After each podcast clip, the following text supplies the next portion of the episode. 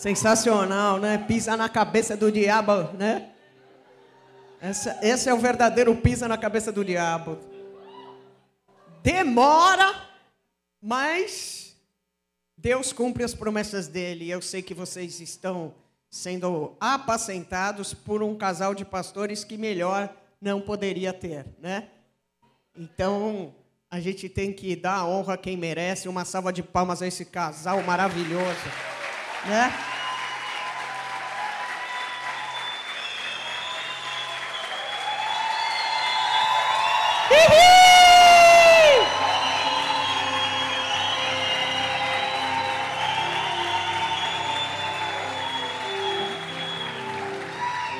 Galera gosta de vocês, hein?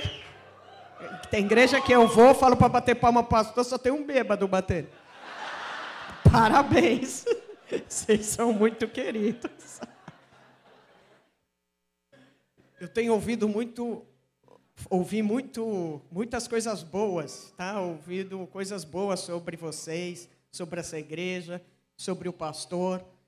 Porque a gente ouve, às vezes, muita reclamação, mas quando precisa falar e precisa assumir que a coisa está andando, é muito melhor ouvir isso, né? É muito gostoso escutar que as portas do inferno não prevalecem contra a igreja. Eu prego em tudo quanto é bola de neve por aí. E vou falar para vocês, eu não sei o que Deus vai fazer aqui, mas vocês vão ter que um dia sair quebrando tudo aqui, né? Glória a Deus, né?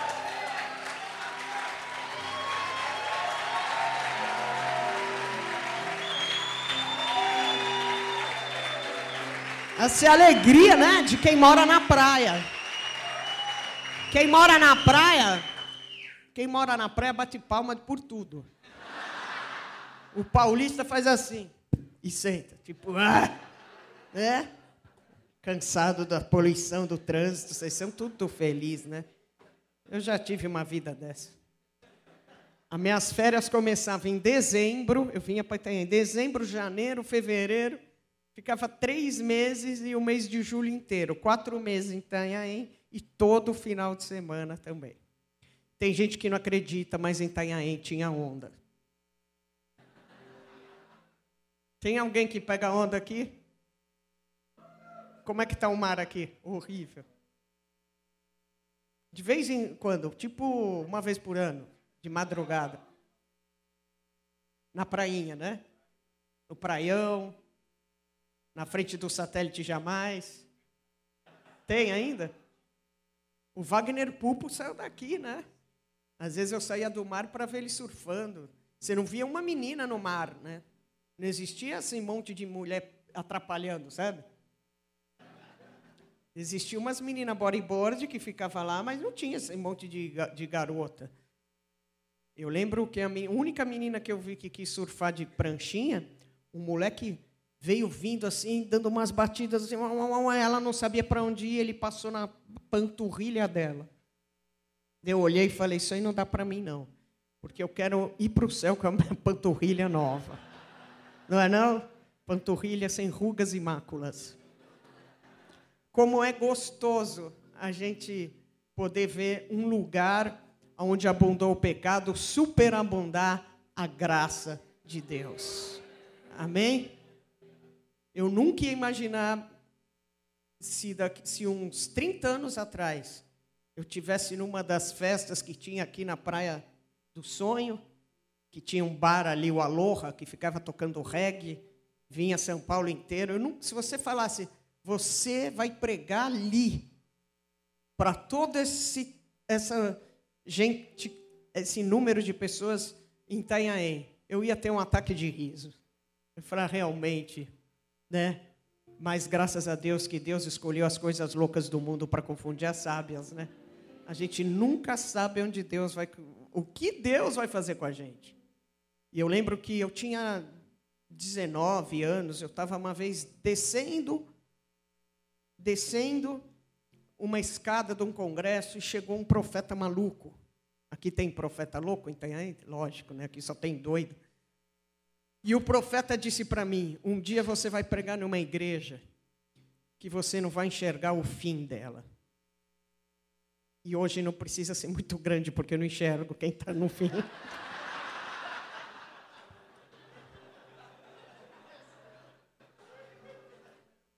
Então, essa profecia se cumpre em todas as igrejas que eu vou.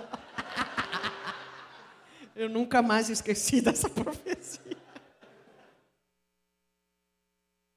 Ai, que coisa, né? Abra a tua Bíblia em Atos, capítulo 13, versículo 22.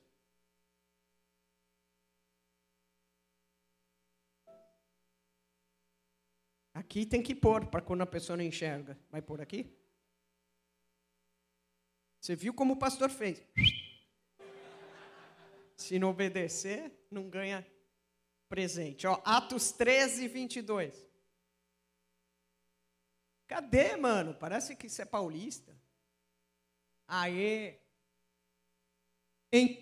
Tendo deposto a esse, levantou-lhe como rei a Davi, a qual também, dando testemunho, disse: achei a Davi, filho de Jessé, homem segundo o meu coração, que fará toda a minha vontade. Amém?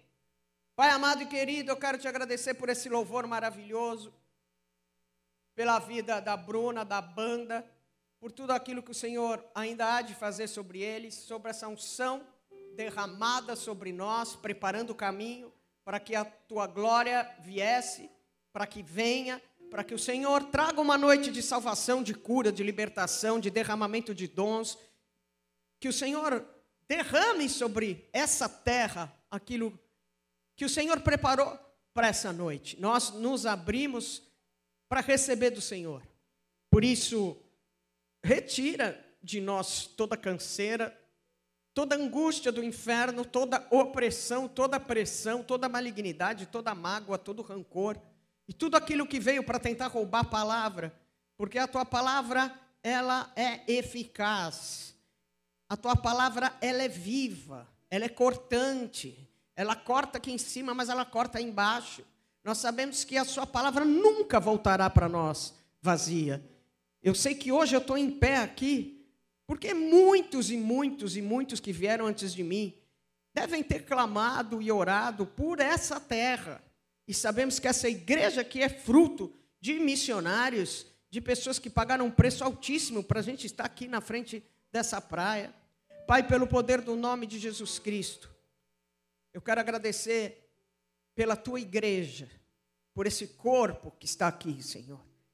E te pedir, Deus, que o Senhor venha arrebentando grilhões, quebrando sofismas, paradigmas contra esse povo e contra essa terra. Que pelo poder do nome de Jesus, o teu sangue nos cubra de todo o pecado. Que o Senhor arranque todo encantamento feito contra esse lugar. Que o Senhor quebre tudo que foi feito contra esse povo. E que o Senhor traga prosperidade, que o Senhor traga uma unção poderosíssima sobre essa terra. Eu estou aqui para abençoar esse lugar, para profetizar toda sorte de bênçãos espirituais, materiais e declarar que o Senhor Jesus Cristo é o Rei de Itanhaém. Amém? Glória a Deus!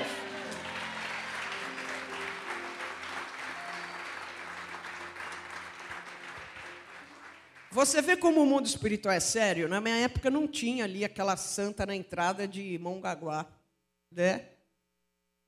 Como o inimigo, ele requer alguns lugares e acha que vai ficar ali. Outro dia eu achei uns papeizinhos, rascunhos do apóstolo Rina, e ele estava escrevendo o nome de praias. Itanhaém, Garopaba, Litoral Norte, Camburi, não sei quem, nome só de praias. E o que Deus mostrou para a gente, não é porque a gente era aqui do esporte, que tinha a ver com as praias que ele nos daria, mas porque a região litorânea é uma região cheia de principados, onde as igrejas não conseguem se estabelecer, porque um principado que rouba a alegria do povo, rouba energia, rouba emprego, rouba finança, um lugar onde as pessoas são completamente assoladas. E quando a gente abriu a nossa primeira igreja de Boiçucanga, Parece que todas as outras igrejas começaram a abrir uma atrás da outra. E eu lembro do dia que o apóstolo Rina disse que ia mandar o pastor Giba, que é meu cunhado, para cá, para Itanhaém. E eu pensei, coitado, mas ele merece.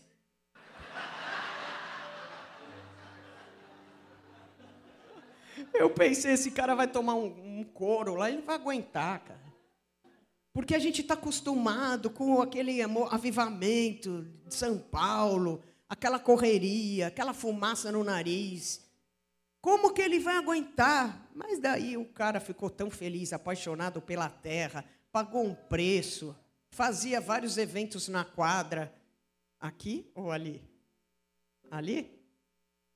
Pouco importa onde é. Eu não vim aqui para dar aula de geografia. Tem uma quadra aí, a gente fazia aulas, fazia eventos aí. E quantos eventos começaram? E quando o apóstolo Rina falou, Giba, você vai para Santo André? Eu estava perto e eu tive um ataque de riso, porque ele começou a chorar. Porque o Giba chora. Eu falei, meu Deus, está chorando. Você está me castigando. De tanto que ele amava Itanhaém. Eu falei, Giba, você está com medo de ficar sem suas ondas? Deus tem para você coisa grande em Santo André. Calma. E quantas vezes a gente não sabe que a bênção de Deus, ela não está no lugar, ela está na gente, seu Mir. Então saiba que muito do que está acontecendo é porque você também está aqui. E você precisa ter noção de onde você for, a glória vai com você.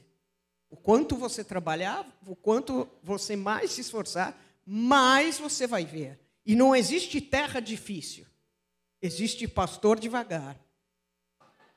Que não é o caso aqui. Onde vocês olharem, vocês têm que olhar um potencial de avivamento em todas as praias de Itanhaém, em todas as casas, em cada lugar. E não existe desculpa. Aqui é por causa disso, aqui por causa disso. Aonde o Espírito Santo está, há avivamento. Amém? Glória a Deus.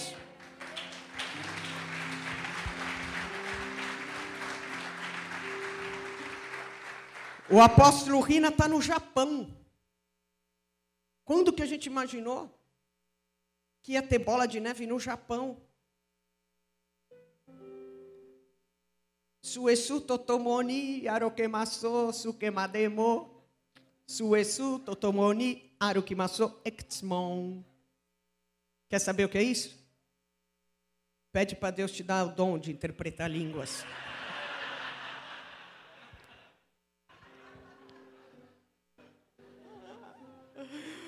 Ai, ai, que coisa.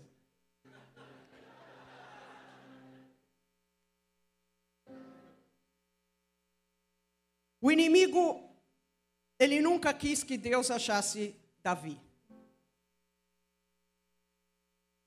O inimigo nunca quis que Davi fosse ungido. Ele sempre quis que Davi se sentisse o pior. Quantas vezes nós entramos numa igreja e sentamos lá atrás porque pensamos, eu estou em pecado, eu vou sentar aqui atrás.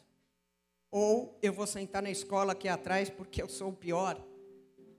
Só que a gente não sabe, é porque Deus adora aqueles que o mundo rejeita. Ele adora aqueles que parece que não está dando muito certo. Eu sou de uma família de batistas. E quando a gente era tudo adolescente, todos os meus primos eram crentes da igreja. E a gente era tudo louco de Itanhaém. E falavam, esse vai ser missionário, esse vai ser pastor, essa vai ser levita. E eu falava, que bom que ela levita. Deixa a mina voar. E nem ligava, entendeu? Eu falava, que besteira, cara. Para que eu quero ser isso? Credo, né? Quero tudo, menos que ficar enfiado dentro da igreja, pelo amor de Deus. Só que a gente não sabe os planos que Deus tem para nós. Nunca vai ser o que o homem quer. Nunca vai ser a unção do homem, nunca vai ser a escolha do homem. Deus inventou uma igreja para você, onde você tivesse liberdade de se vestir, liberdade de agir e liberdade de ter um ministério que não precisa ser um ministério onde todos se vestem igual, onde todos falam igual, mas onde cada um tem sua particularidade, onde cada um tem sua característica e onde Deus não vai descaracterizá-los jamais. Eu lembro que, quando eu me converti, a igreja olhava para a gente, achava a gente esquisito, porque a gente voltava da praia cheio de areia, tudo vermelho, de óculos escuros, tudo rindo, e pensavam, queimaram, né? Eu não sei o que eles pensavam, mas eu sei que Deus olhava e falava, tem potencial. O coração dele está na minha mão. E eu acho que essa era a sensação que as pessoas tinham quando vinha o rei Davi. Todo mundo tinha cara que ia prosperar, que ia ser usado, mas o diabo, de alguma forma, tentou esconder ele. O diabo tentou me esconder, tentou esconder o apóstolo Rina atrás das drogas. Ele sempre tenta esconder a gente como se Deus já não tivesse nos achado. Deus nos escolheu antes da fundação do mundo, então não tem como nos esconder de Deus, e muito menos do óleo que vai cair, porque o verdadeiro óleo, ele não vem do homem, o verdadeiro óleo vem dos céus. Satanás se levantou com muita fúria contra a minha vida nessa terra. Eu quase morri, eu nunca cheirei cocaína, eu só fumava maconha, mas conheçam a primeira pessoa que passou mal com isso, e quase teve um surto. Quase não, eu tive vários, eu que não lembro. O apóstolo Rina quase morreu, e também não era nenhum cracudo, porque o diabo pega uma brecha pequenininha e tenta arrebentar a gente aonde tem legalidade. E todas as vezes que a gente quer sair do inferno para vir para o reino de Deus, há uma luta muito grande, onde o diabo tenta derramar e derrubar tudo aquilo que Deus levantou através de pessoas, através das palavras, através das maldições. Palavras que saem da boca de Deus, palavra de amigos que falam, nunca mais vou falar com você. Eu lembro que todos os meus amigos eram aqui da praia. Minhas amigas surfistas, todo doidão. E quando elas descobriram que eu me converti, ninguém falava comigo. Não existia a Bola de Neve Itanhaém, não existia a Assembleia de Deus Itanhaém, não existia nada Itanhaém, não tinha nada, tinha nós, doido. E a igreja da pracinha. Daí eu pensei, vou me vingar delas. Elas estavam fumando um baseado lá na prainha. E elas falaram assim, nossa, verdade que se converteu? Eu falei, mais ou menos. Mais ou menos. Eu falei isso para chegar na minha vez. Quando chegou na minha vez, eu falei, olhei para o baseado e falei, toma, diabo! Joguei na fogueira e saí correndo.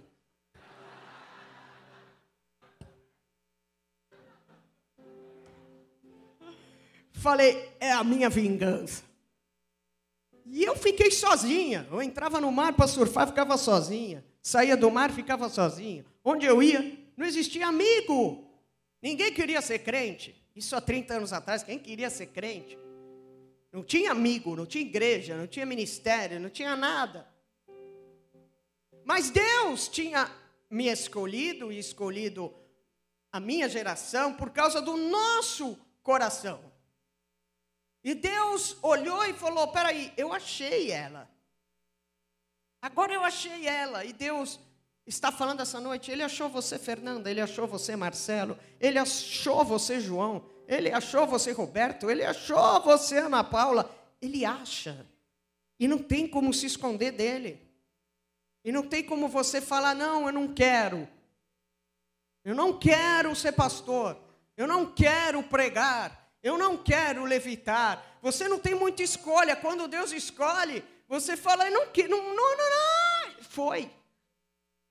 Você não tem muito, você tem vergonha, você tem timidez, você não sabe falar, pode acontecer de tudo, mas é quando você sabe que Deus te achou, ninguém consegue te derrubar. O diabo perde toda a legalidade quando você tem a certeza que Deus te achou, não quando as pessoas acham que, que Deus te achou. Porque o ser humano é assim, um dia ele te aplaude, nossa, que unção, no outro ele te crucifica. Então, pouco importa o que as pessoas acham, o que importa é que Deus olha para você essa noite e fala, eu te achei, Itanhaém, eu achei vocês aqui, e eu vou derramar uma unção poderosa e preciosa sobre a vida de vocês, unção que quebra o jugo. Quando ele disse, achei Davi, tudo acabou. Quando Deus fala, eu te achei, você não precisa que ninguém te ache. Um dia vão gostar de você, outro não. Um dia as pessoas te traem, outras não. Outro dia fala bem, outro dia fala mal. Mas quando você sabe que Deus te achou, você não fica preocupado no Instagram. Ah, não gostaram de mim, gostaram de mim, não gostaram de mim. Não sei quem brigou comigo, não sei quem me bloqueou. Você fala, amém, estamos aí. O que importa é que Deus me encontrou. E quando você sente esse amor, passa 20, 30 anos, você não desvia. Porque isso é uma conversão. Você sente o amor de Deus. Você sabe que Deus sabe teu nome. Você sabe que Deus sabe quantos fios de cabelo você tem.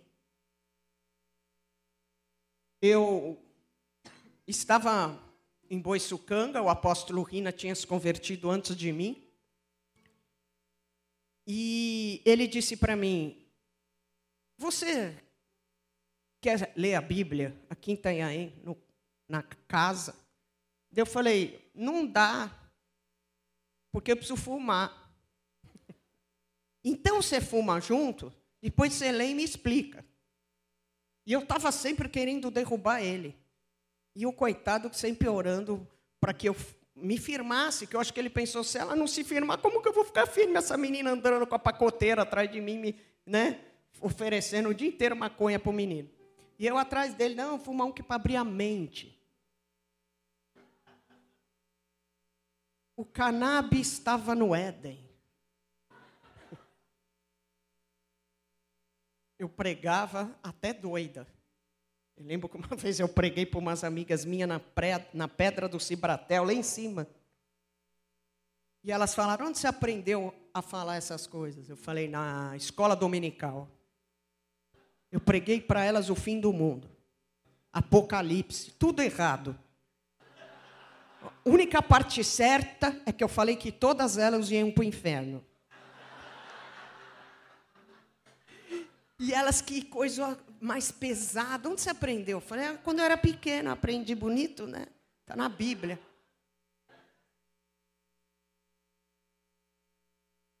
E eu estava lá em Itanhaém, e eu estava lá em Boiçucanga. E meu irmão namorava uma menina meia tantã. Você já namorou uma pessoa que não tem um parafuso? Já que todo mundo avisa, tua mãe, teu pai, sai daí, essa mina aí não bate bem. Ele namorava uma mina tantã. E ela perdeu a chave do carro, ela tinha um cadete branco. Eu falei para ela, cadê a chave do carro? Não sei. Eu, menina, me arruma a chave do carro, senão eu vou te bater. E ela não tinha chave do carro, e eu estava... Sabe quando você toma 180 coisas e você precisa ir no banheiro? E eu falei, eu preciso ir no banheiro. Ela, não, mas eu não sei onde está a chave do carro, e não sei o quê, sumiu. Eu fui para a praia, no meio da chuva, e falei assim, Deus, para de me perseguir. Porque eu sei muito bem que meu irmão está fazendo essas boacumbas para mim. E eu sinto que você está aqui. Só que eu nunca te vi e eu não acredito nada disso. Mas vamos ser radical, tá? Vamos pular processos. Eu não quero ficar sentando, indo em reuniãozinha de crente. Não quero cantar musiquinha de crente. Vamos fazer o seguinte, se você existe, está na hora de você me provar agora. Me dá a chave do carro que a tantã perdeu. Estava andando. Eu tomei um solavanco nas costas. Quando eu caí para me levantar, eu saí com a chave do carro na mão. Ela estava no meio da areia. Falei, pronto. A partir de agora, pode me chamar de pastora. Saí na balada, falei, eu nunca mais fumo. Só bebo, por enquanto. Mas eu nunca mais fumo, porque a partir de agora vocês estão olhando uma pregadora. E minhas amigas, ai, meu Deus, o que você usou? Dá um pouco aqui, meu. Que viagem é essa? Eu falei, não é viagem. Deus me deu a chave. Elas, meu Deus do céu. Eu falava, é sério, ele existe. E foi nisso que eu percebi que Deus me amava. E depois dessa situação, ele começou a me dar provas que ele me achava nos lugares. Toda balada que eu ia, eu lia um versículo. Não estou falando que eu via por visões, mas eu ia para uma cozinha e lia. O Senhor é meu pastor, não me faltará. Ia passá-la, e leva os meus olhos para o monte de onde vem o meu socorro. Onde eu ia, o Espírito Santo me perseguia. E eu sabia que Deus tinha uma coisa que não dava para eu ficar assim, um dia eu caio, um dia eu não caio, um dia eu sou crente, um dia eu não sou crente. Que eu precisava entender que o amor de Deus é que nem uma pata de um leão. É só uma. E quantas vezes você não fica firme porque você não foi agarrado por esse amor? Você acha que teu pai... Coincidência, você ser filho de um pai agressivo, de uma mãe ausente? Muitas vezes a gente sofre a vida inteira por ter uma família fracassada, mas quando a gente descobre que Deus acha a gente, que Deus encontra a gente, que Deus nos ama, não tem mais para nada, não tem mais para ninguém. Você pode viver a vida inteira sendo perseguido, que você consegue ficar em pé, porque o amor de Deus é suficiente para você. Amém? 1000 sempre vão cair ao teu lado, 10.000 sempre vão cair à tua direita, mas você sempre vai permanecer. Amém? Deus escolheu Davi. Davi era um homem segundo o coração de Deus, não pela perfeição. Ele governou Israel, mas antes de ele entrar em Israel, ele foi perseguido por Saul.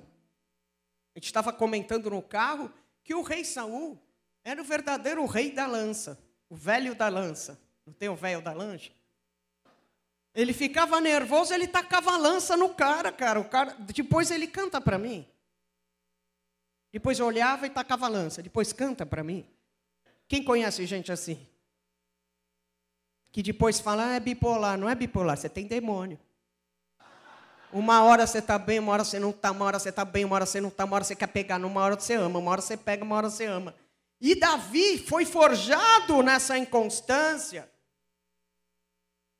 E ele precisou entender que ele tinha que viver voltado para a única certeza. Independente do homem amar ele. Independente de ser ele aprovado pelo povo, para ele ser rei. Ele tinha um Deus que tinha o escolhido. O primeiro rei de Israel foi Saul. Mas ele não foi aceito, porque o coração dele não entendia sobre dor, não entendia sobre passar por cima de situações que parece que nos colocam por baixo das outras pessoas. E Davi teve que aprender a lidar com a rejeição. Todos nós, independente de qualquer coisa, precisamos aprender a lidar com a rejeição para que a gente entenda e aceite o amor de Deus. O pai de Davi só tinha 8 filhos, mas apresentou só 7, quando Samuel veio ungir. Foi de propósito. Não foi porque ele estava lá cuidando das ovelhas, podia chamar. Chamou o ruivo. Mas ninguém chamou o ruivo. E quantas vezes você sabe que é de propósito? É de propósito, mas é debaixo da permissão de Deus que você é colocado no canto. Mas é debaixo da permissão de Deus que você é esquecido. Para que crie em você um espírito humilde e uma dependência eterna de Deus para ser aprovado. E não dos homens. Nós vivemos hoje uma geração que a pessoa, se ela sente que houve um cyberbullying, que ela aceita que alguém não gostou do que ela postou, ela se mata. Eu estava até pregando ontem na sede da história daquela moça, que o namorado dela deu um pelé nela e deixou ela no vácuo na hora do casamento, no altar. E ela ficou tão injuriada que ela fez uma cerimônia e casou com ela mesma. E mandou filmar e pôs na internet. É lógico que a internet não perdoa, né? Como é que vai casar com você mesmo? E riram dela, ela se matou. E nós estamos vivendo uma geração que se mata todos os dias, se ofende, chora, se acaba, se fura. Teve um culto que eu falei, quem aqui se fura? Quem aqui se corta? Sobe aqui no altar. Mas tinha tanta gente que parecia comercial da Gillette.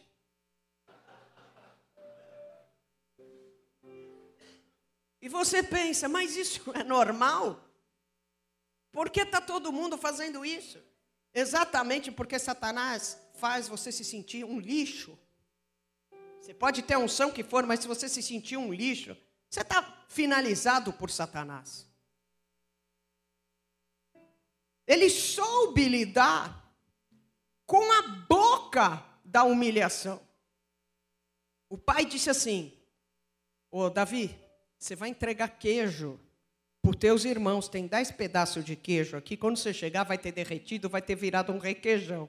Vai lá, leva isso aqui para eles e pergunta se seus irmãos estão bem de saúde e abençoa os seus irmãos e me traz uma garantia que eles estão bem. Isso foi no dia da guerra, no dia em que quem estava batendo no peito? Golias. E o coitadinho chegou todo humilde, com um polenguinho, derretido. Eu acho que foi por isso que xingaram ele, né? Devia estar podre. Olha aqui um queijinho e tal. Eles falam, o que você está fazendo aqui, exibido? Ele o quê? Vai embora daqui, entregador de queijo. Não chamaram ele de irmão, e chamaram ele de entregador de queijo. Porque é assim que o diabo quer que você se veja. Como um entregador. Como alguém que não tenha importância. Em alguém que só serve a Deus. Naquilo que qualquer um poderia te substituir. E às vezes a gente ouve do altar. Vão te substituir. Não vão te substituir jamais. Porque você é filho. Um filho não quer, o outro filho pode querer. Mas te substituir, não. Você covardemente saiu de campo por causa da rejeição. E ele entendeu aquela boca de humilhação e sabia que talvez esse foi um dos dias mais difíceis. Porque eu ouvi isso do irmão, que força que você tem para enfrentar Satanás. Que força você tem para enfrentar Golias no dia da guerra. Se as pessoas que deveriam te apoiar, olham para você e acham que você é um fracassado.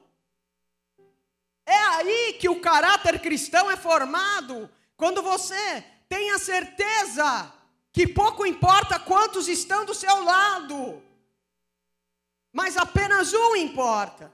E assim pastores são formados, líderes são formados. Você sabe que muitos vão, muitos vêm, muitos dão facada nas costas, muitos desaparecem. Mas Deus está conosco. Foi Deus que nos escolheu.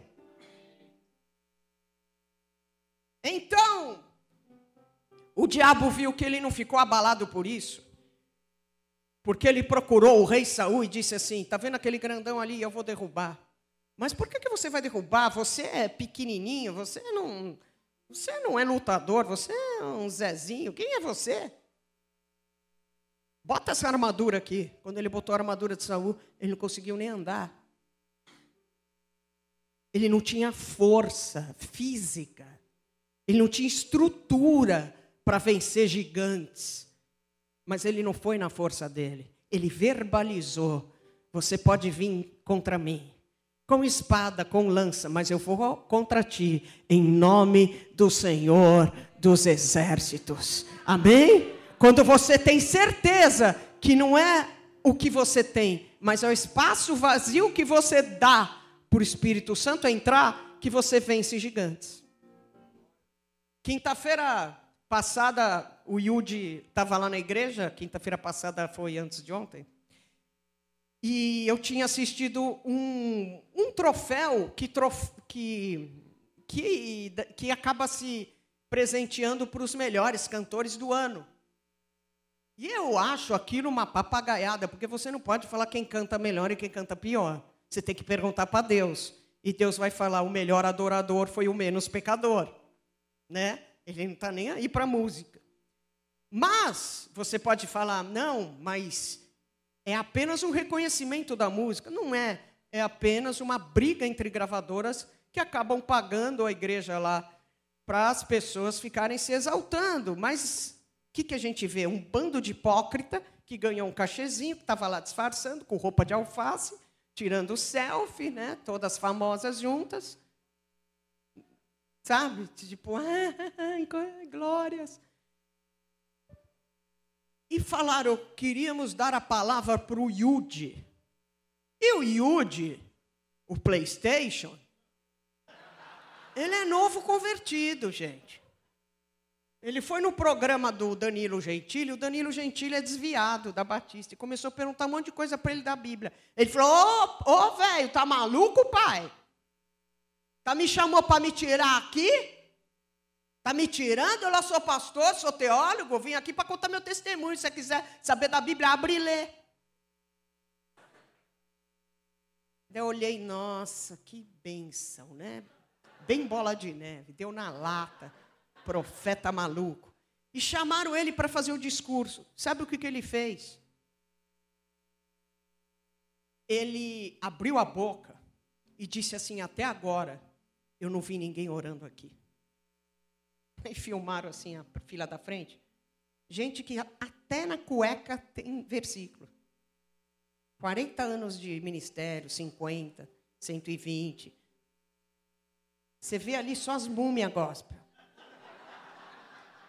O cara me chega e dá uma dessa e diz assim, olha, não fica triste se você não ganhou o troféu, não, porque o que importa é o troféu com Jesus. Há uns anos atrás, eu ganhei o troféu imprensa com o Silvio Santos, nesse mesmo prédio. Hoje eu entro aqui e eu vejo que eu não sou nada. Mas também não tenho rabo preso com ninguém e saiu avacalhando geral. E eu parabenizei, falei, japonês, que foi aquilo? Mas sabe o que eu falei para ele? Japonês? Nunca deixa ninguém tirar essa armadura que Deus te deu. Muito pelo contrário, nunca vista a armadura da religiosidade. Sabe por quê? Porque se você souber um versículo, quando você é chamado num lugar desse, você começa a pregar coisa nada a ver, falar versículo. Agora, quando você não sabe nada, o Espírito Santo entra e te enche. Então, quando você fica, eu não sei nada, você não sabe nada, então aproveita. Porque os maiores milagres efetuados pelo Espírito Santo através da sua vida vai ser no tempo que você não sabe nada. Quando eu tinha 18 anos, eu levantei um paralítico na cadeira de rodas dentro de um hospital. Na igreja, eu não levanto nem bêbado.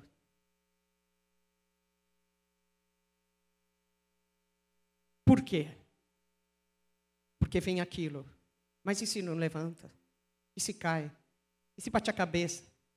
Vai tudo processado. E se isso, e se aquilo? Quando você é novo convertido, você é xarope. Você chega no lugar falando sem nada, mas Deus vai me usar e eu vou sair levantando tudo.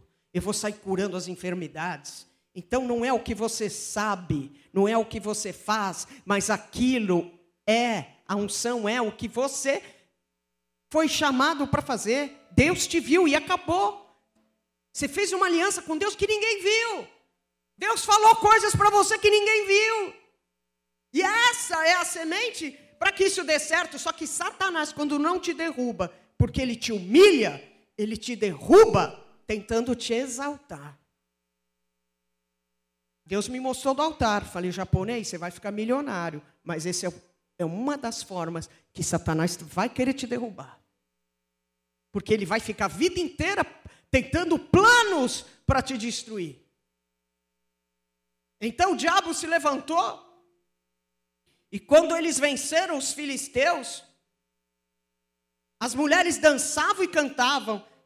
Saul matou 1000, mas Davi matou 10.000. Então o rei ficou indignado. E a partir daquele dia, começou a perseguir e sentir inveja de Davi. Ele era amigo dele.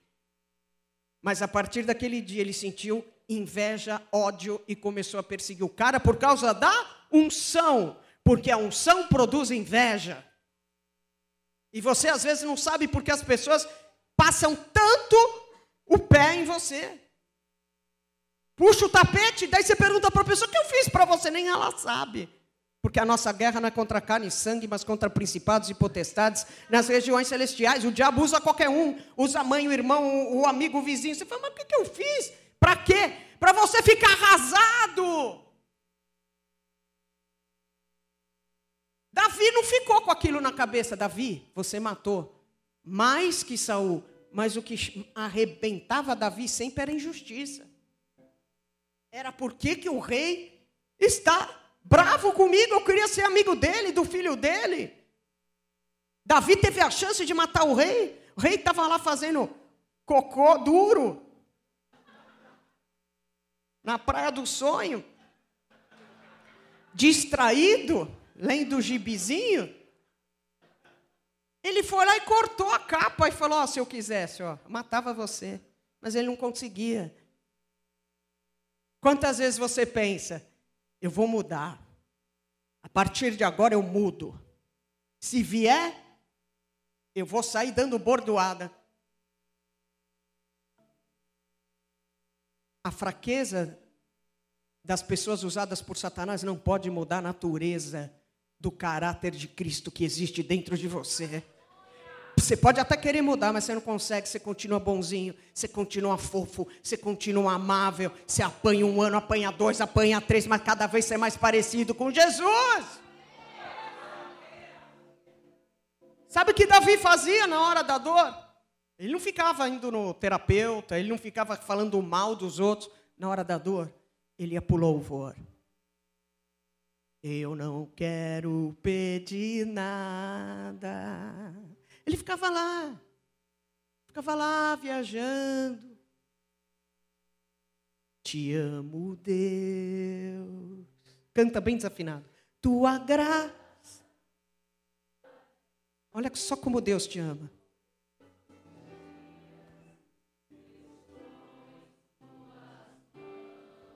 Até que é bom aqui. Vanto.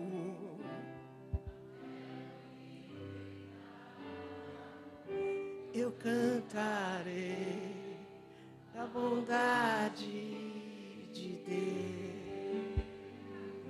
Agora, hein? Sobe. És fiel em todo tempo.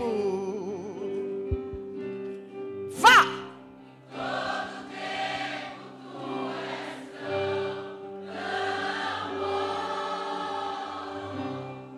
és tão bom.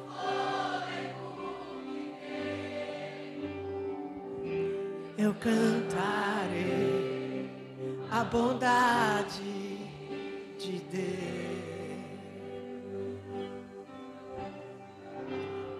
És fiel em todo tempo. Olha como a dor sai do coração, ó. Todo tempo tu és tão bom.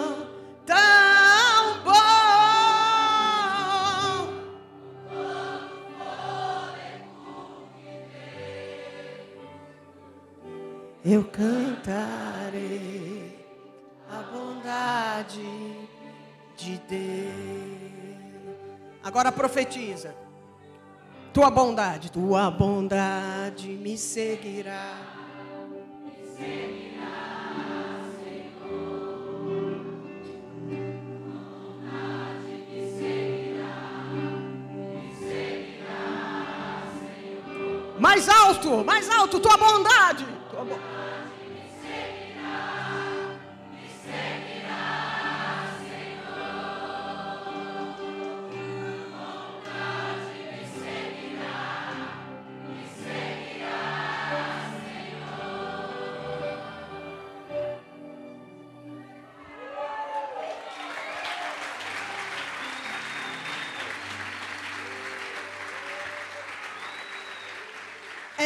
isso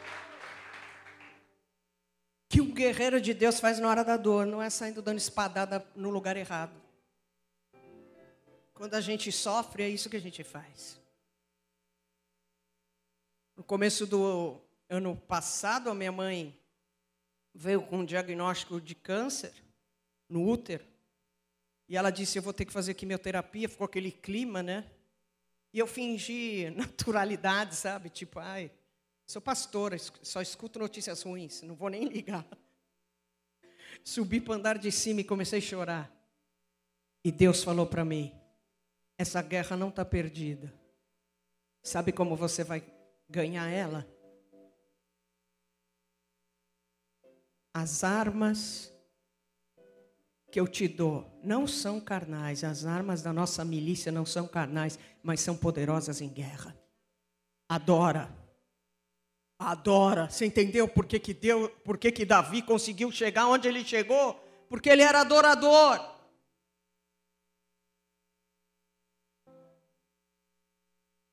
Porque eles sabiam de buscar força na hora da luta, da guerra.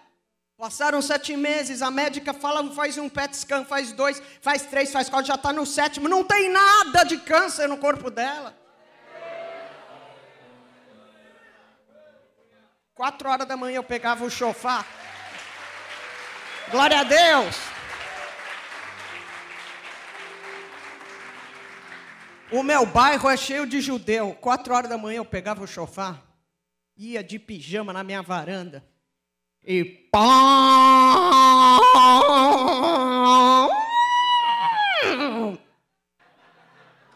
Eu só escutava a janela abrindo e fechando. Plec, plec, tipo, quem chegou? O Messias. É assim que a gente vai vencer a nossa guerra. A primeira boca que o diabo usou contra o ministério de Davi foi a boca de Golias. A Bíblia diz que ele foi desprezado. Se você quer que Deus te use, se prepare para lidar com o desprezo. Para as pessoas olharem para você e fazerem... Odeio. Pô, eu lembro que na Turiaçu, no avivamento, tinha gente que ficava lá em São Paulo até o Palmeiras. Sei lá, sabe onde é o Palmeiras? Você sabe que é um timinho de porco. E até lá embaixo. As pessoas viravam a rua. Eu, coitada de mim, fazia minhas pregações, não tinha internet, não dava nem para roubar sermão. Tinha que fazer na caneta Bic, na folha branca, e ainda enxergar o que escreveu. Era uma dureza, tinha uma Bíblia Thompson, que a explicação era do tamanho de uma formiga morta. Era um sofrimento para sair uma coisa boa ali. Aí um dia acabou o culto, aquele avivamento, gente caída no chão. Tinha 2 tiozinhos me esperando. Eu vi que era Satanás, né? Não tem gente que tem cara de demônio? Olhei e falei, é o diabo e o diabolim. Era o pink e o cérebro. Olhei e falei, essa duplinha de demônios está me aguardando. Falei, pois não?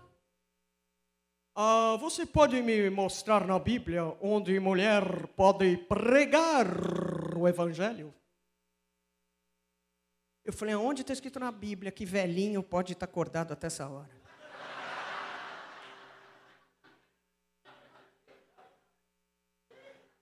E a hora que eu estava entrando no meu carro, Deus falou assim, se prepara que vai ser assim para pior. Se prepara para ser rejeitada, se prepara para ser cuspida de terras, se prepara quando você entrar numa terra, ninguém te dá obrigado e te arrancar a cabeça fora. Antigamente, os leões atacavam os verdadeiros cristãos. A fogueira apagava os verdadeiros cristãos que eram queimados. Hoje, o que destrói a gente é ser pisado. Teve uma época, que eu fiz até uma peça de teatro sobre isso, que você só ouvia Pastor se matou, pastor se matou, pastor se matou nos Estados Unidos, pastor se matou não sei aonde, pastor se matou. Por quê? Porque vivia ouvindo a boca do diabo e não sabia lidar com desprezo, porque ninguém avisou ele que isso iria acontecer, porque ele foi formado no evangelho onde ele tinha que dar muito fruto, muito ativismo, muita resposta para as pessoas, motivar muito, mas falar muito pouco sobre a realidade da dor humana. E como é importante você saber sobre a importância tanto do amor de Deus, como da forma que o diabo tenta derrubar o cristão. Ele desprezou, porque ele era moço. Jovens, vos escolhi porque sois fortes e tendes vencido o maligno, mas quando você é moço, os religiosos acham que você é tonto. Eles olham você e pensam que é bobinho. Eles pensam, esse aí é um menininho na fé. Esse aí é uma criança na fé. Nunca despreze um pequeno na fé, porque esse pequeno na fé um dia pode estar em pé pregando para você e você sentado ouvindo.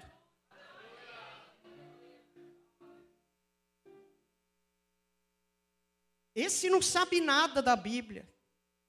Eu conheço pessoas que sabem a Bíblia inteira, mas o nosso evangelho a ser pregado não é evangelho de palavras, mas é evangelho de poder. O humanismo que está sendo pregado para a nova geração, onde o homem é o centro de tudo. E não há confronto, e não há mais avivamento, ninguém acredita mais em línguas. Eu já fui pregar em Assembleia de Deus que ninguém fala em línguas. Aí você pensa, mas quem que está errado aqui? É para aquela época. Daqui a pouco é para aquela época levantar morto. Daqui a pouco é para aquela época curar enfermo. Daqui a pouco é para aquela época. E sabe o que a igreja evangélica vai se formar no Brasil? Uma igreja almática.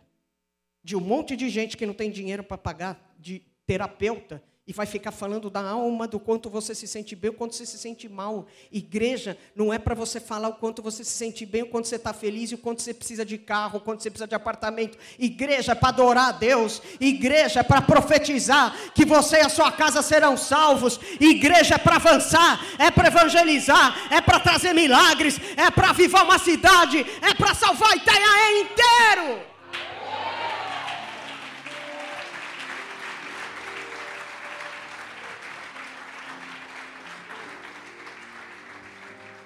A Bíblia diz que Golias disse assim: sou eu algum cão para tu vires a mim com paus? E o filisteu pelos seus deuses amaldiçoou a Davi. Ele amaldiçoou. Esteja preparado para ser amaldiçoado. Ele disse assim: vem a mim e eu darei a tua carne às aves do céu e às bestas do campo. Não deixa ninguém acabar com a estrutura que Deus te deu no dia que você foi escolhido. Aprenda a aguentar.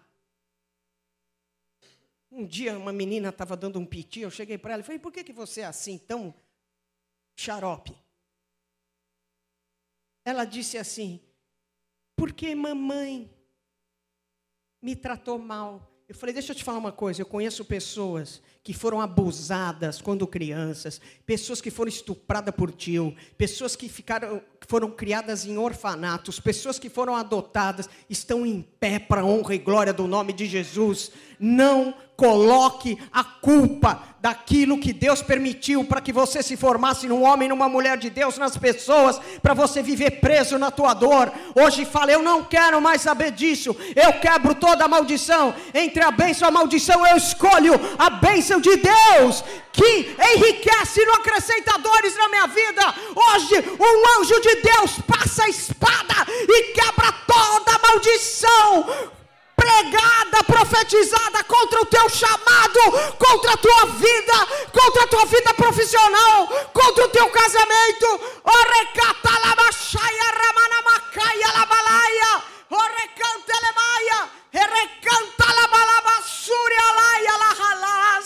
Que a bênção de Deus arrebente os grilhões de Satanás sobre vocês, sobre essa terra, em nome de Jesus. Aleluia.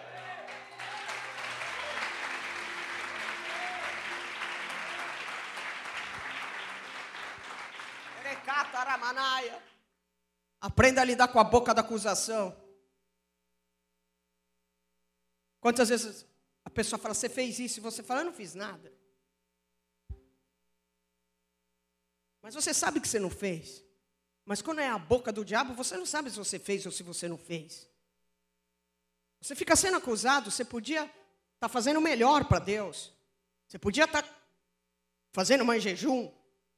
Você podia estar orando mais. Você podia isso, você podia aquilo. Para quê? Para trazer um ativismo dentro de você, para te deixar desesperado achando que você precisa fazer muita coisa e você não detecta que é o diabo que fica te colocando para quê? Para adoecer a tua alma e o teu corpo. Para que você entre numa rotina com Deus que não tem nada a ver com aquilo que Deus tem para você. Daí você não consegue discernir quando é acusação. Você acha que é Deus falando que você está devagar. E é o diabo falando para você, olha, vai mais rápido. Vai mais rápido.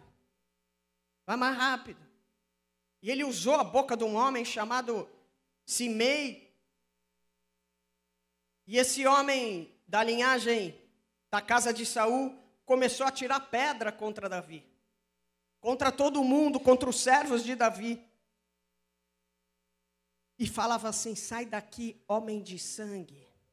Sai daqui, homem de Belial. Belial, Satanás. Sai daqui, ô Satanás. Sai daqui, homem de sangue. O Senhor te deu agora a paga de todo o sangue da coisa de Saul. Deixa eu te falar. Saul não morreu por causa de Davi, não. Morreu por causa dos seus próprios pecados.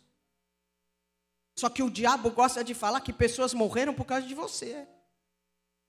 Tá vendo o fulano lá? Ele desviou, mas você não fez nada. Mas você ia fazer o quê? Se você já fez o que podia. E você fica, meu Deus, olha lá. Você fica lidando com dor que não é tua. Você fica carregando peso que não é teu. Mas hoje você vai levantar e falar, eu não carrego culpa alguma. Eu sou justificado pelo sangue do Cordeiro.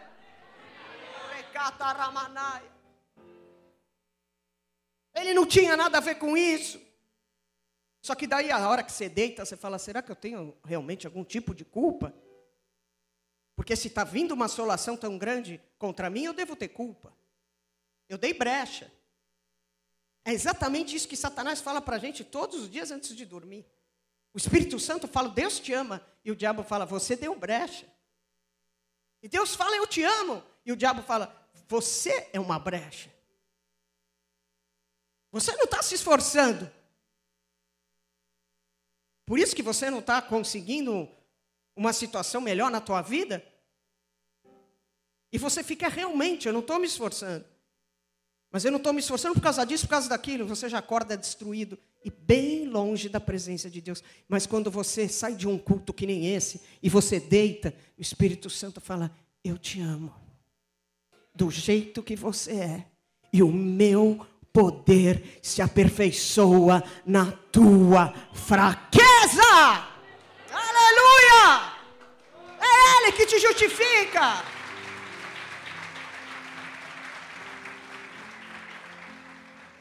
A acusação, ela para o crente na caminhada dele. Ele fica o tempo inteiro, eu não devia ter feito isso. Eu não devia ter feito aquilo. Por que que eu fui falar isso? Eu não devia ter feito isso.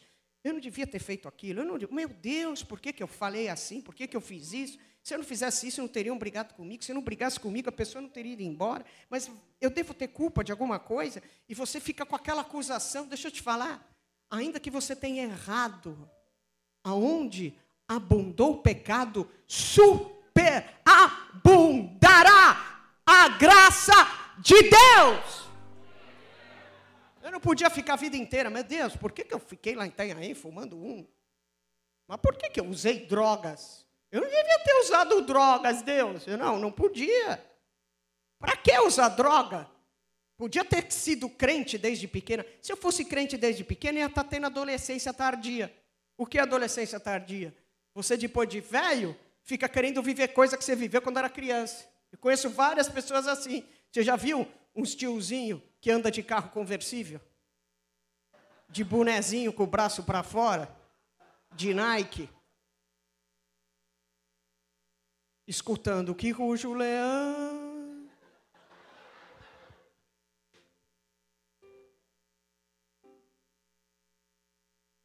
Se eu não tivesse usado drogas, eu não venceria os principados que a gente hoje vence.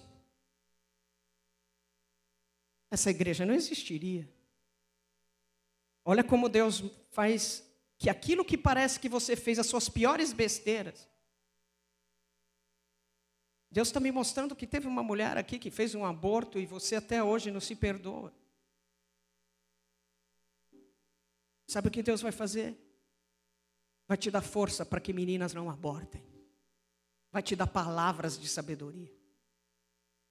Eu vejo uma geração de pessoas que se libertam do homossexualismo e ninguém conta nada para ninguém.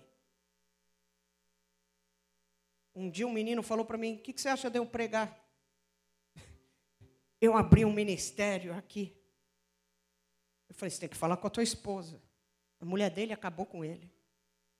Falou, já não chega eu saber que você não era Coca, era Fanta. Você acha que eu vou passar essa vergonha dentro da igreja?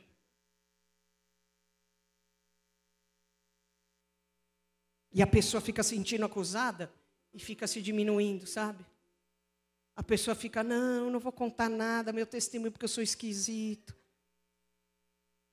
Culto dos Flame Congresso que teve o último. Eu estava pregando, Deus falou, pode parar. Chama toda molecada que tem problema com homossexualismo. Daí eu falei, mas só tem filho de pastor. Ele falou, pois é, esse é o problema. Chama tudo. Falei, pode subir. Você pensa que foi um de cada vez? Mas veio uma multidão. Subiu tudo no altar. Só história triste, só abuso, só gente sofrendo, só gente com o pecado na garganta. Você só abandona a acusação do diabo quando você abre a boca para confessar. Quando você abre a boca para testemunhar diante de uma igreja. Eu era, mas não sou. Eu trabalhava na TV Bandeirantes, no esporte, eu me formei em jornalismo. E naquela época era fita cassete. Alguém é dessa época? Levanta a mão. E cada guichê do jornalismo tinha uma televisão. Eu fui botando a fita, Falei, gente, meu testemunho. E liguei. E tinha passado um dia antes o meu testemunho na TV, e meu pai estava do meu lado. E meu pai disse assim para mim, meu pai era uma benção, mas quando o diabo usava ele era terrível. Ele olhou para mim e disse assim, eles vão te mandar embora na hora. Porque você vai estar se depreciando. Eu falei, eu não vou estar me depreciando, eu estarei pregando o evangelho. E todos os maconheiros lá vão poder se libertar. A hora que eu acabei o meu testemunho, que eu passei em todas as televisões, o meu chefe me chamou e eu pensei, é o meu fim. Falei, que se dane, pelo menos aqui é João Batista. Ele me chamou, um amigo dele tinha acabado de morrer, a hora que ele tirou óculos escuros, ele estava chorando e disse assim, você pode me dar uma Bíblia? Eu dei uma Bíblia para ele. Em 3 dias, ele leu o Novo Testamento inteiro. E depois completou a Bíblia inteirinha. Daí eu saí comprando Bíblia e pondo na bolsa de todo mundo. Daí eu comecei com o ministério da Bíblia.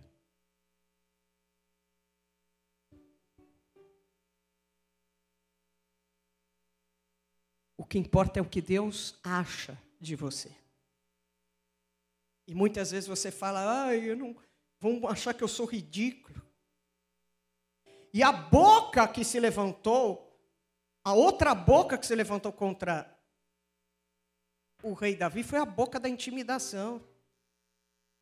Davi queria entrar em Jerusalém. Os jebuseus tinham tomado Jerusalém. Sabe o que eles falaram para Davi? Você não entra aqui, porque o cego e os coxos te vão botar para fora. Tipo, você não tem como entrar aqui. Sabe o que Davi fez? Entrou pelo esgoto. Servo de Deus vai até o esgoto, mas sai de lá.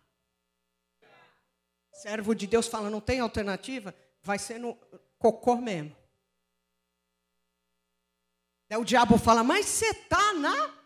Você fala, mas é pura... Não é para completar o boca suja. Se fosse para falar besteira, eu mesma falava, né? Oh, meu Deus do céu.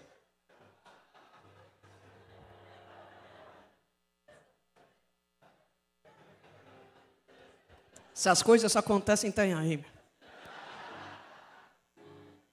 Samir. Ah, não sei quem foi, no dedo. Morei no Rio 13 anos. Se tem uma coisa que eu não sou, é X9. Você para dentro do pneu derretido. Não sobra nem o dente. Não sobra nem a arcada. Aqui não, eu não falo nada. Nunca vi nada.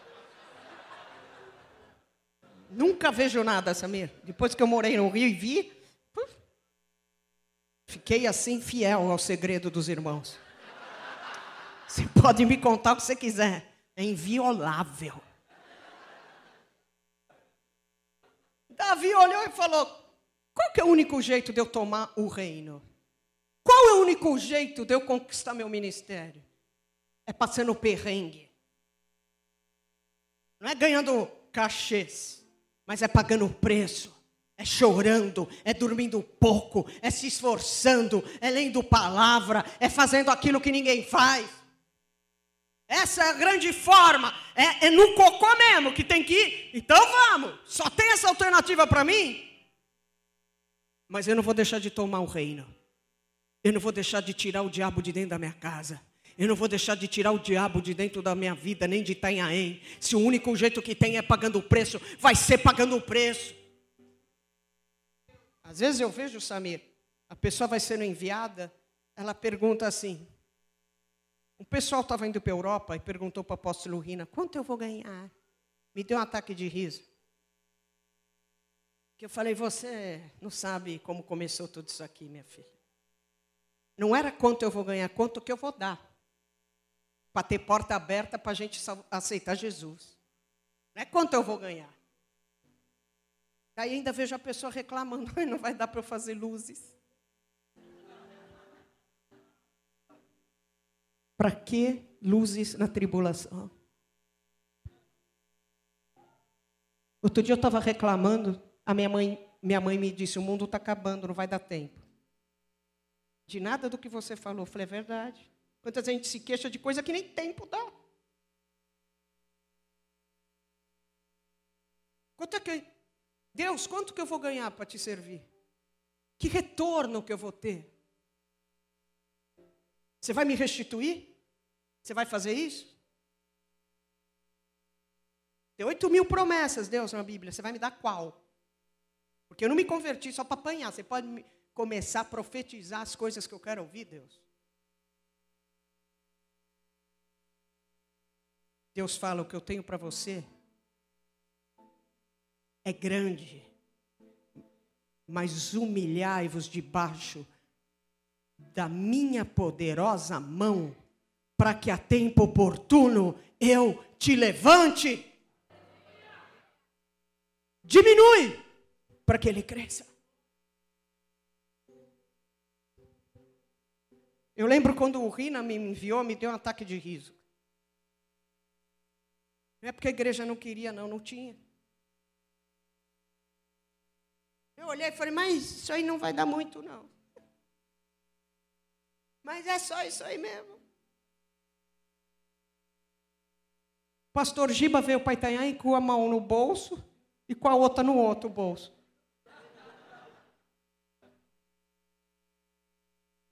Minha irmã engravidou e ainda perdeu o nenê. Essa foi a premiação dele.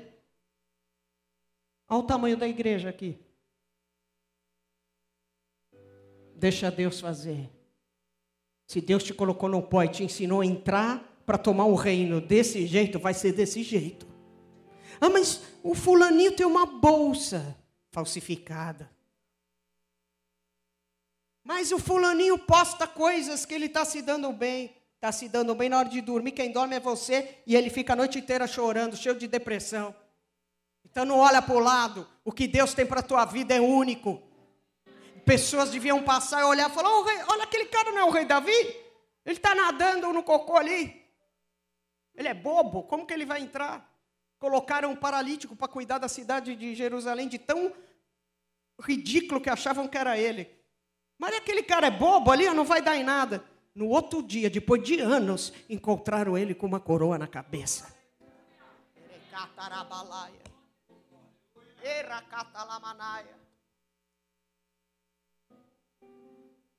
A boca da desobediência. Sabe qual que foi o fim do rei Davi? O que estragou a vida dele foi a desobediência. Ele devia estar na guerra e ele estava dormindo. Vida de crente é na guerra. Vida de crente é na confusão. O dia que você tem que ficar só em paz é porque você não está fazendo nada de certo. Crente toma pedrada, crente toma voadora, crente vive se defendendo, crente vive debaixo de luta. Agora o cara que só conta bênção, você duvida, meu filho. O dia que você for numa igreja e escuta que o cara não aconteceu nunca de errado nada com ele, ele é um fofo, você sai correndo. Agora, se você for na igreja e você falar, esse cara apanhou igual eu, você fala, estamos no caminho certo.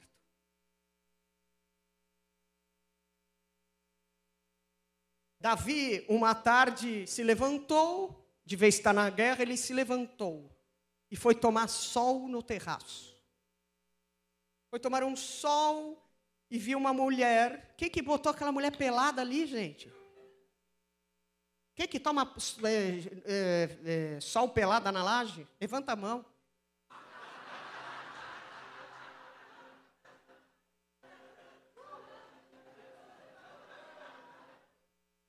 Vê se não foi o diabo. É que nem uns caras que se converte, que nunca pegou nada de bom. Cara zoado. Feio. Aí o cara se converte, voa um monte de pomba gira em cima dele, ele acha que ele é bonito. Você já viu isso? Pastor, eu tô com uma mina aí. Daí você olha e fala, meu filho, você não tá vendo que essa pomba já é rodada? Está girando em círculo há séculos. Pomba véia. Milenar. O cara, não, aqui eu odeio dando um tapa no cabelo, não tem um fio na cabeça. Não, eu ajeitei meu dente. Meu filho, o que tem a ver você tampar o buraco lá da panela de trás? Não, porque é unção, né? Sabe como é, né, pastora? O diabo bota, às vezes, pessoa na tua frente que você tem certeza que é do diabo, mas daí vem o teu ego. Que é isso, eu vou andar com as minas feias, quero nem saber. Vou falar que foi Jesus. Eu tenho umas ovelhas que, quando chega a 50 anos, elas casam com qualquer um que tem um dente aqui. Só, não precisa ter vários, só um. Para mastigar o frango da sopa, sabe?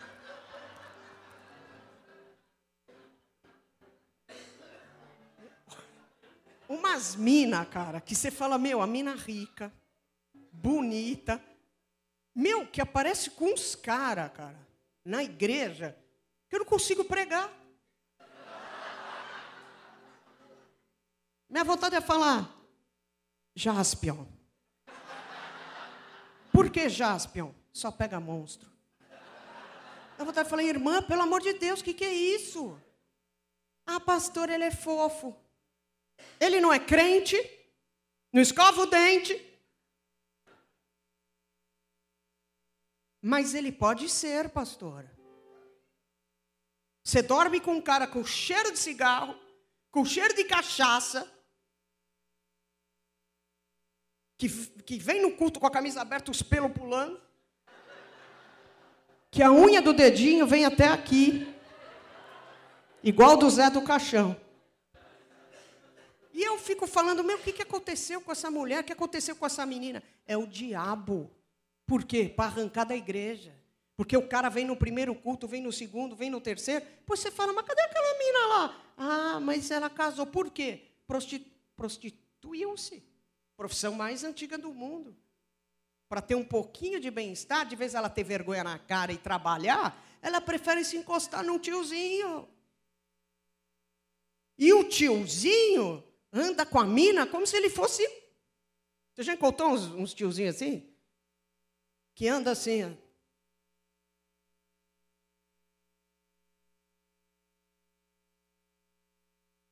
E a menina, você olha para a menina, você fala, roubou tudo dele. O brinco, 5.000. A pulseira, 20.500. A bolsa, 62.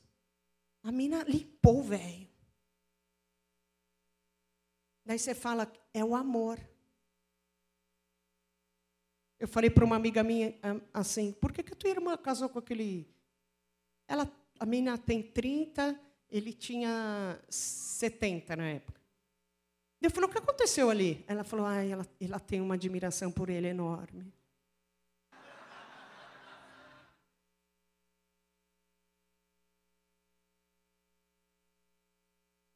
Eu quero ver se ele vendesse peixe.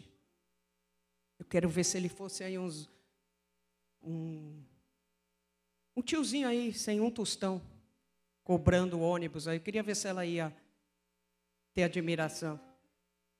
É exatamente isso que as pessoas não enxergam. E Davi se achou bonito, porque ele cantou a outra pelada lá, Batisseba, e ela achou ele lindo, porque a Bíblia diz que ela era muito bonita.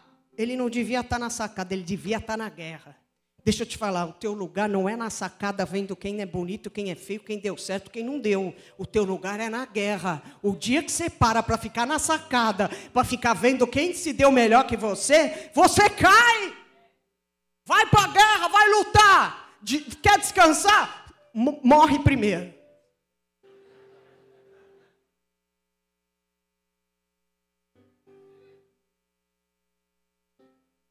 Quem aqui não está em ministério nenhum? Você tem que arrumar um ministério, você não pode ficar na sacada. Fecha a boca da rejeição, Deus te escolheu. Não foi os seus pais que te escolheram. Fecha a boca da humilhação. Não vai ser toda a vida que você vai vender queijo, não. Eu profetizo sobre essa terra que grandes empresas virão para cá. Deus vai abrir grandes portas nesse lugar.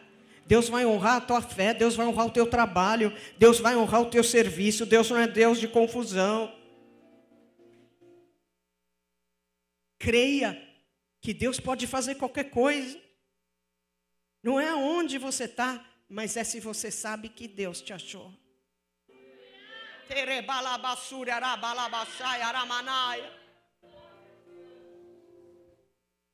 Nunca vá na tua força, vá sempre na de Deus. Fala, Senhor, eu vou na tua força. Não era para repetir, eu estou falando.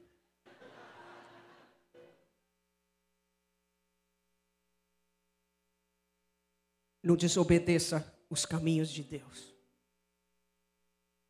Se Deus falar, vai para a varanda, vai para a varanda. Vai para a guerra, vai para a guerra. Mas nunca faça o que a sua carne quer. Nós vivemos hoje uma geração que não gosta de igreja. Sabe por quê? Porque ela que escolhe onde ela vai. Ela escolhe o que ela quer fazer. Tivemos um movimento animal no Morumbi, na arena... lá do Palmeiras, há uns anos atrás, todo mundo descende, tiraram o tênis com aquele van cheio de chulé de adolescente, levantavam. Me responda, foram para onde? Metade daquela molecada lá, ninguém sabe nem onde está. Foram para lugar nenhum.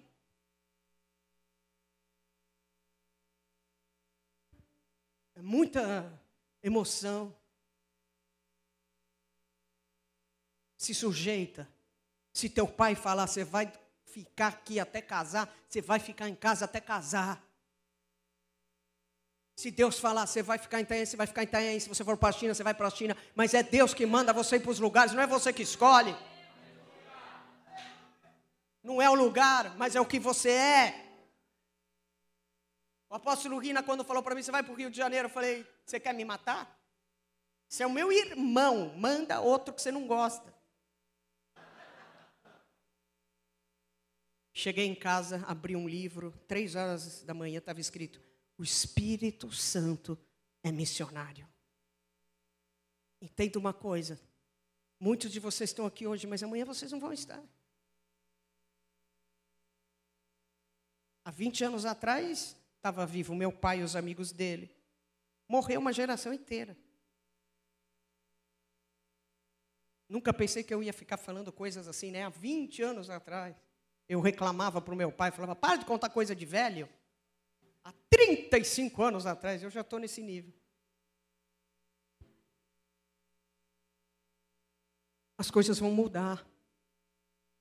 As coisas vão acontecer muito rápido na tua vida. E a única coisa que presta, e a única coisa que vai valer disso tudo, é quando você tem a certeza que Deus te ama. Você não sabe quanto tempo o teu marido vai estar do teu lado, tua esposa, o teu filho, filhos vão embora, pais se vão, pessoas traem, mas o único que vai ficar todos os dias até a consumação dos séculos com você é Jesus. O único que vai falar, eu sei quem é você, é Jesus. Toda vez que eu encontro uma mulher covarde, ela fala, eu não faço nada no ministério porque o meu marido faz. Nunca se esconda atrás de ninguém. Porque o dia que você fechar os seus olhos na terra, você vai morrer sozinho. Você vai morrer sozinha. Você precisa ter certeza que Deus te chamou. A pandemia deixou a gente completamente fragilizado, enfraquecido. Eu ia pregar para uma igreja de 4.000 cadeiras e só tinha eu. Os diáconos fugiram, os presbíteros fugiram, todo mundo foge. Na hora da perseguição, só fica a gente. Vai ficar sempre só a gente. Nós vamos ser os primeiros a ter a cabeça arrancada, a ser virado de ponta cabeça.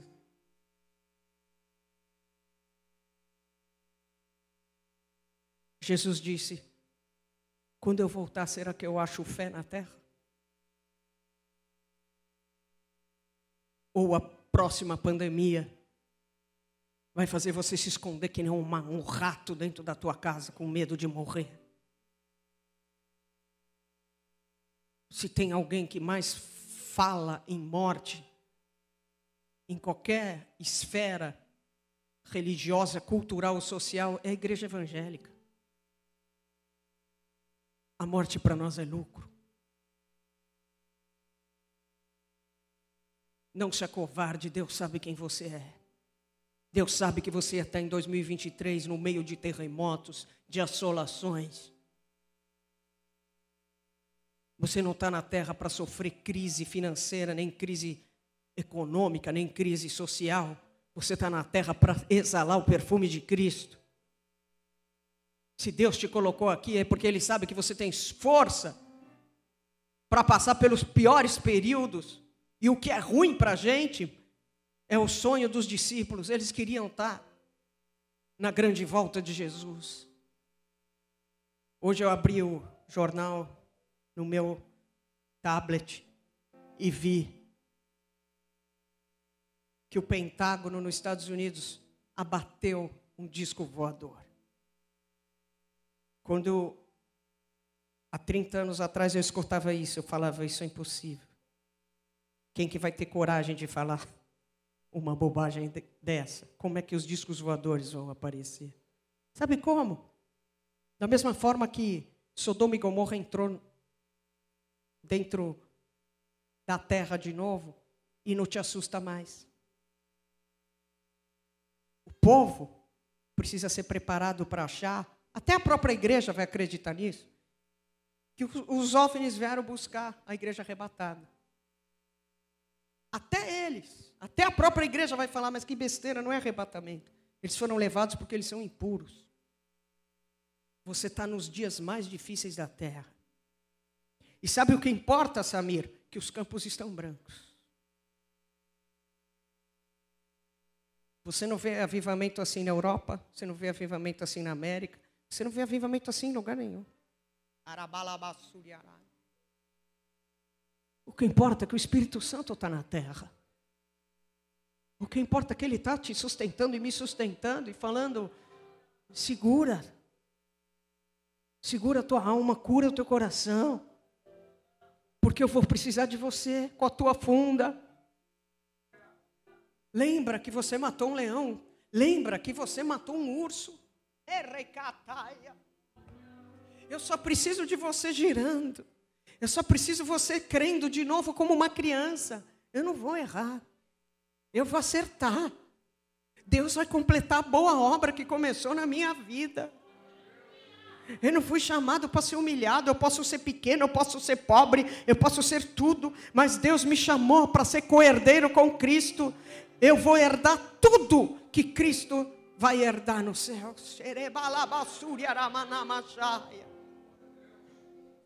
Deixa o Espírito Santo começar a entrar no teu coração. Deixa essa palavra começar a entrar dentro de você. Eu te fiz pequeno, você não é pequeno. Eu te fiz pequeno, você não é pequeno. Eu te fiz pequeno diante dos homens, mas você é enorme diante dos céus.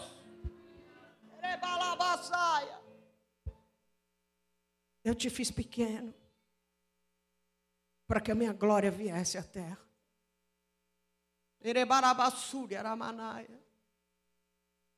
Maria foi feita pequena. As pessoas olhavam e falavam, essa mulher aí deve ter saído com outro homem, mas ela estava gerando dentro dela o início, a vinda.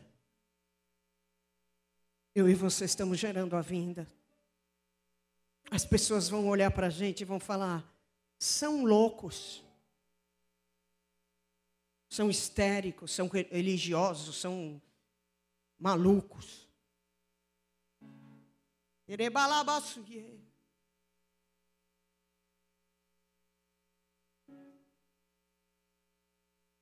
e você vamos trazer a vinda de Jesus. Você vai trazer a vinda de Jesus para Itanhaém. Você vai trazer a vinda de Jesus para Itanhaém, porque eu vim aqui para derramar uma unção evangelística sobre essa casa e sobre a tua mão. Não vai ser por força nem por violência, mas vai ser pelo meu Espírito, diz o Senhor. Você vai passar nas praias, as pessoas vão te parar e falar, posso ir aonde você vai? Ela não vai saber nem quem é você não vai saber o nome dela. Anjos de Deus, comecem a passar. Passa nessas praias, Siricatarabasúria. Passa como ventos, passa como fogo, vai entrando em casas, vai entrando, anjos de Deus, vai entrando, vai convencendo corações, vai entrando e convencendo o coração do pecado, da justiça e do juízo, entra nas casas, entra em condomínios, entra em barracos, entra, vai entrando em prédios, vai entrando, vai entrando, vai entrando, vai entrando, vai entrando, anjos de fogo passando sobre Cibratel, anjos de fogo passando, passando, passando, existem lugares que você nem mesmo imagina, mas essas pessoas vão ser alcançadas porque o que está acontecendo aqui essa hora. Porque há um mover e um novo nível espiritual vindo sobre essa casa, Samir. É um novo nível espiritual. Às vezes você pensava, meu Deus, como é que eu vou fazer para derramar unção para pessoas que às vezes ficam aqui que não saem nada. Irabalaias. E sabe o que o Espírito Santo fez de vez te esfriar por causa da frieza do povo? Ele botou fogo em você. Você foi ficando cada vez mais pentecostal. Porque o plano de Satanás é que você ficasse como? Intimidade, pequenininho, pequenininho, pequenininho, pequenininho, pequenininho, pequenininho, até acabar a unção do Espírito Santo nessa casa. Erecataraia, mas ele foi te enchendo, ele foi te enchendo, ele foi enchendo você, ele foi enchendo a tua esposa, ele foi derramando, rerecataramanamanamanamanamachaia. Ei! Tiricaia, vai recebendo a unção. Vai recebendo a unção evangelística do seu ministério. A cobertura você já tem, porque você aguentou tudo isso que eu preguei aqui. Você aguentou solidão, você aguentou abandono, você aguentou traição. Você passou, só Deus sabe o que você passou aqui. Não foi por causa de você, foi por causa dos outros. Mas você aguentou tudo. Você foi humilhado ao extremo. Mas a honra que você queria, Deus está te dando e vai te dar, sabe por quê? Porque os demônios tremem e temem nessa terra. Porque pessoas se convertem. Olha os surdos ouvindo. Olha os cegos vendo. Olha o evangelho sendo pregado aos pobres. Eu estou com você sim, diz o Senhor. Era eu sim que te pus aqui. Sou eu sim. Elebalabá, sou eu sim. Iricaia lamaia, lelelecaia laia, sou eu sim. Erecata labaia, rabataba labaia, labasuriela labalá. Iriandele baixaia.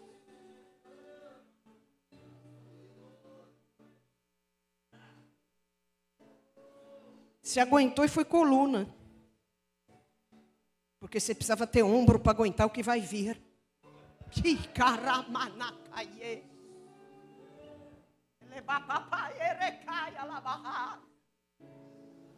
Há uma unção poderosa. Deus vai levantar Davis aqui. Você acabou de chegar, você não sabe nem nada. Mas é através de vocês, Davis, que eu farei uma grande obra nessa terra.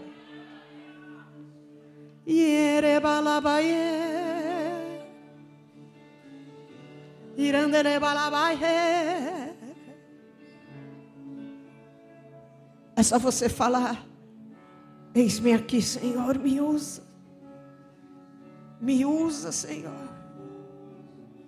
Me usa, Senhor. Se você está aqui e você precisa entregar a tua vida para Jesus Cristo, pode acender a luz, acende a luz. Se você quer entregar a tua vida para Jesus,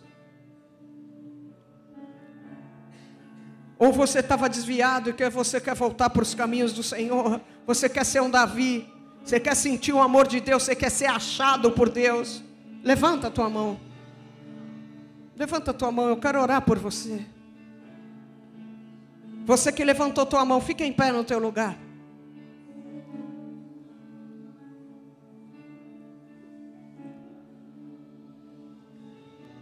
Vocês que estão em pé aí atrás, vem aqui que eu quero orar por vocês. Pode vir.